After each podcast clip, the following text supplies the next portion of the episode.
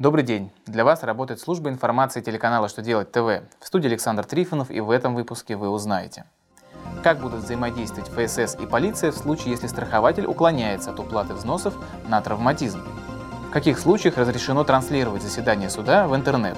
Какие документы должны предоставить иностранные организации, чтобы подтвердить свое право на доход от дивидендов?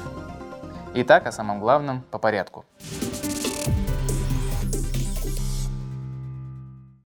Связи с введением уголовной ответственности за уклонение от уплаты взносов на травматизм внесены изменения в Федеральный закон об обязательном социальном страховании от несчастных случаев на производстве и о полиции, определяющие взаимодействие Фонда социального страхования и органов внутренних дел при выявлении фактов совершения такого преступления.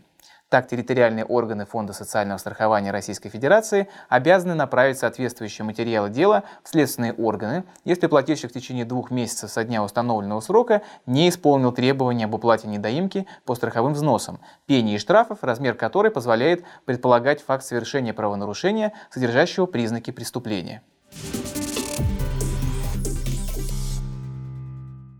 Согласно новому закону, с 10 августа 2017 года любой из тех, кто находится в судебном зале, теперь сможет поделиться последними новостями в режиме онлайн.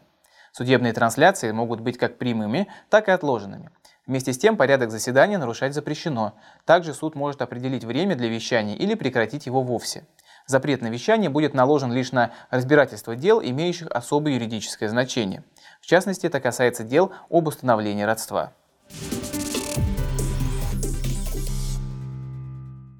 Согласно письму Федеральной налоговой службы России, налоговики обозначили список документов, подтверждающих право иностранной организации на доход по дивидендам. С 1 января 2017 года, кроме своего местонахождения, компания должна подтвердить право на получение дохода по факту. Применяя положение международных договоров, зарубежная компания должна предоставить документы о местонахождении своему налоговому агенту. Эта процедура должна засвидетельствовать наличие у страны, в которой находится фирма международного договора с Российской Федерацией, заверенного соответствующим органом. На этом у меня вся информация. Я благодарю вас за внимание и до новых встреч.